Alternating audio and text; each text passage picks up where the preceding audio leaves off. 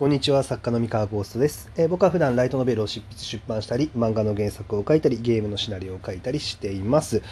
え今日はですねあのなぜあの大企業が優遇されるのかっていうお話をしたいと思います。えー、っとまあそんなねあの要は経済のお話なんですけれども、えー、まあ経済のことを、まあ、全然そんなん分かっとるわっていう人は別にあの聞かなくても大丈夫です。まあ、これ聞いてる人の中で、まあ、僕の読者さん、そうですね、中高生の、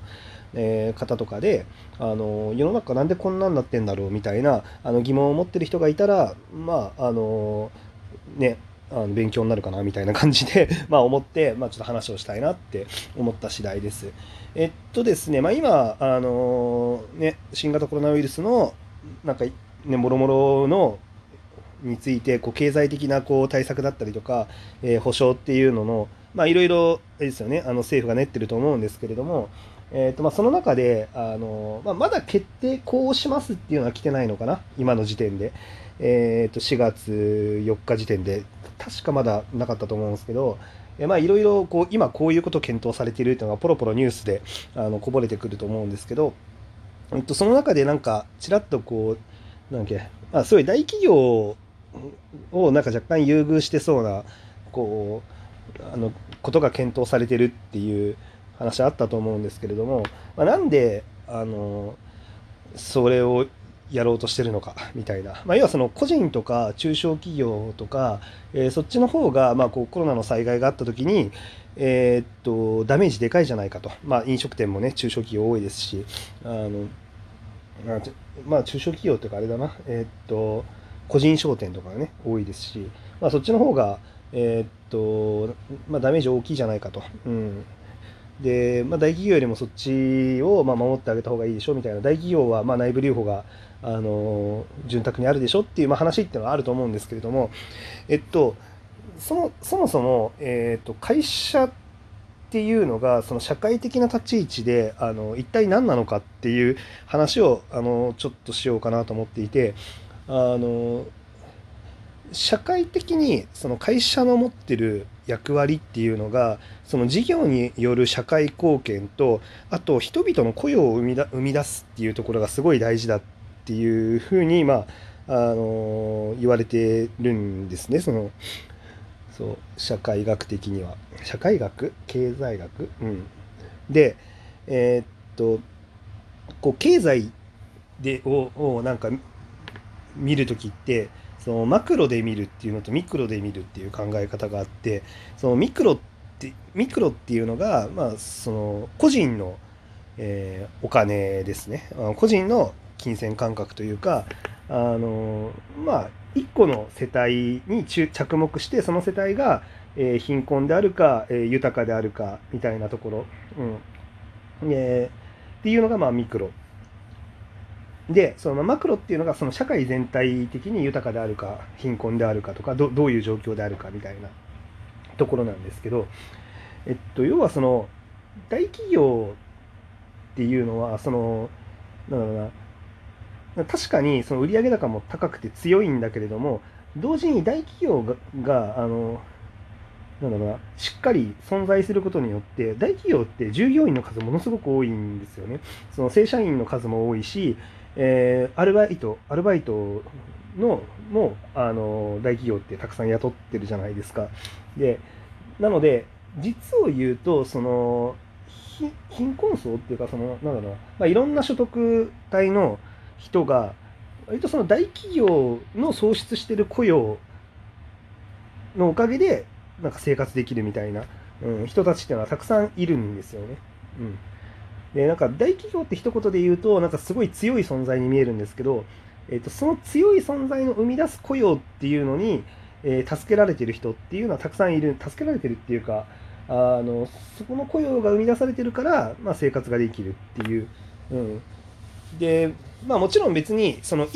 ミクロに着目するとその大企業が1個なくなってもえー、まあ、他の大企業だったりとか、まあ、他の中小企業だったりとかっていうのが生み出す雇用もあるからその個人個人で見るとあの別にそこがなくなったら他のところで働けばいいみたいになるんですけど、まあ、マクロ全体的に見ると、まあ、やっぱりその雇用をたくさん創出しているその大企業が潰れてしまうとその方が失業者が増える。っていう。うん、風になるのでまああのいろいろどうしていこうって検討していく中でまずその大企業を潰れないように守んなきゃいけないっていうのはあの検討されてもまあおかしくないかなっていう気はします。まあ、ただえっと、もちろんそのなんかミクロとマクロのバランスがやっぱりすごい大事で、えー、納得はできないんですよねミクロ的に考えるとねなんで大企業を、えっと、そんなに優遇するんだってあの本当に気持ち的には本当に分かる分かることなんであの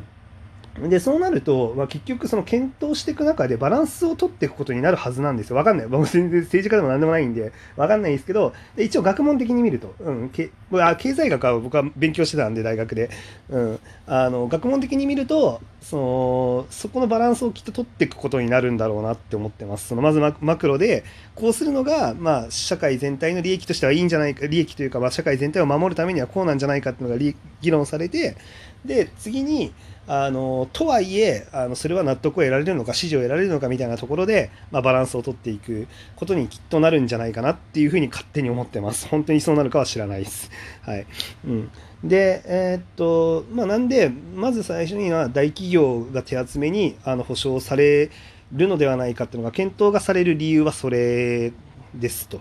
うん、で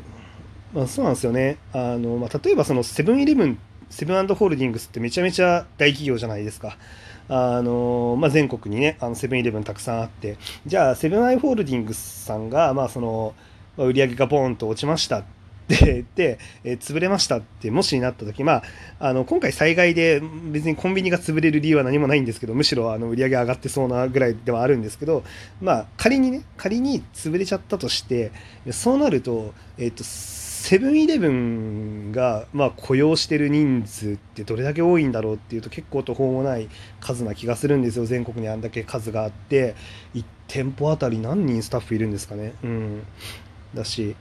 まあまあそういうことなんですよね要は。うん。でまあ、とはいえあの個人商店だったりとか中小企業っていうのもあのちゃんと食べていけるように保証はしないといけなくてでそそれをじゃあどういうバランスでやっていくのがいいのかっていうところの検討なんだなっていうふうにあの勝手に思っております。はいえー、でそうですねまあねあの一律給付分かりやすいといえば分かりやすいんですけれどもあの、まあ、例えばその全世帯に一律でいくらかっていうお金を配布したとしてじゃあ、えー、っとその大企業がもし潰れちゃって雇用が減っちゃってたら、まあ、多分一時的にはお金あるんだけれどもあの継続的に収入が増えなくてあの結局その幸せにならない失業しちゃうっていう人が増えちゃったら、まあ、元も子もないっていうところで、まあ、おそらくそういう検討がされてるんじゃないかなと。であともう一個なんですけどその内部留保の話で、えっと、大企業っていうのは、まあ、その内部留保がたくさんあるから、えっとそれで持つんじゃないかってっていう話その保証とかされなくても、うん、っていう話があるんですけれども、えっと、内部留保って言葉がなんかすごくあの言葉の印象がなんだろう余ってるお金っていうあの印象がちょっと強い単語なんで、えっと、分かりにくいんですけど内部留保って実は現金じゃないことの方が多いんですよね。あのまあそれは会社によるのかな現金だっていう会社も多いのかもしれないんですけどえー、っと内部留保ってその設備投資した時に設備に変わっちゃってる資産っていうのも全部ひっくるめて内部留保なんで、え意外と現金残ってないっていう会社も多いんですよ。そう。えー、まあとはいえ全く現金残ってないってことはありえないんですけどあの、まあ、でとはいえそのなんだろうな、えまあ大大企業の規模がでかければでかいほどあのね、従業員で払わなきゃいけないお金とか設備投資の維持費っていうのも大きいといえば大きいんで、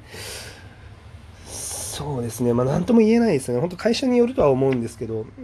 まあ、でも一概にその内部留保がものすごい金額がでかいから、大企業は大丈夫だっていうか、言えるかっていうと、大丈夫ではないかなって、うん、いうふうに思います。で結局資産になっててじゃあそれその設備を売却すればいいんじゃないかって話もあるんですけどその売却そうですねできればいいですけどね っていう話ですよね、うん、なかなか難しいですよね、うん。まあ、なんで結構その経済の、ま、勉強をするとああなるほどみたいな、うん、感じのことではあるんですよね。難しいですねでも、うん、そうだからマクロとミクロの考え方がまああってそこの間を埋めるっていうのがすごい大変だなっていうふうにちょっとまあいろいろ見てて思います。はい。まあ言うてねあの僕は個人事業主なのであのこあのサッカーは個人事業主なんでまあそのねふわーって思いながら見てます。多分どんな決定下されてもあんまり関係なさそうだなって思って。あでも今日のあ今日これあの配配信撮ってるのがえっ、と、深夜なんですけど、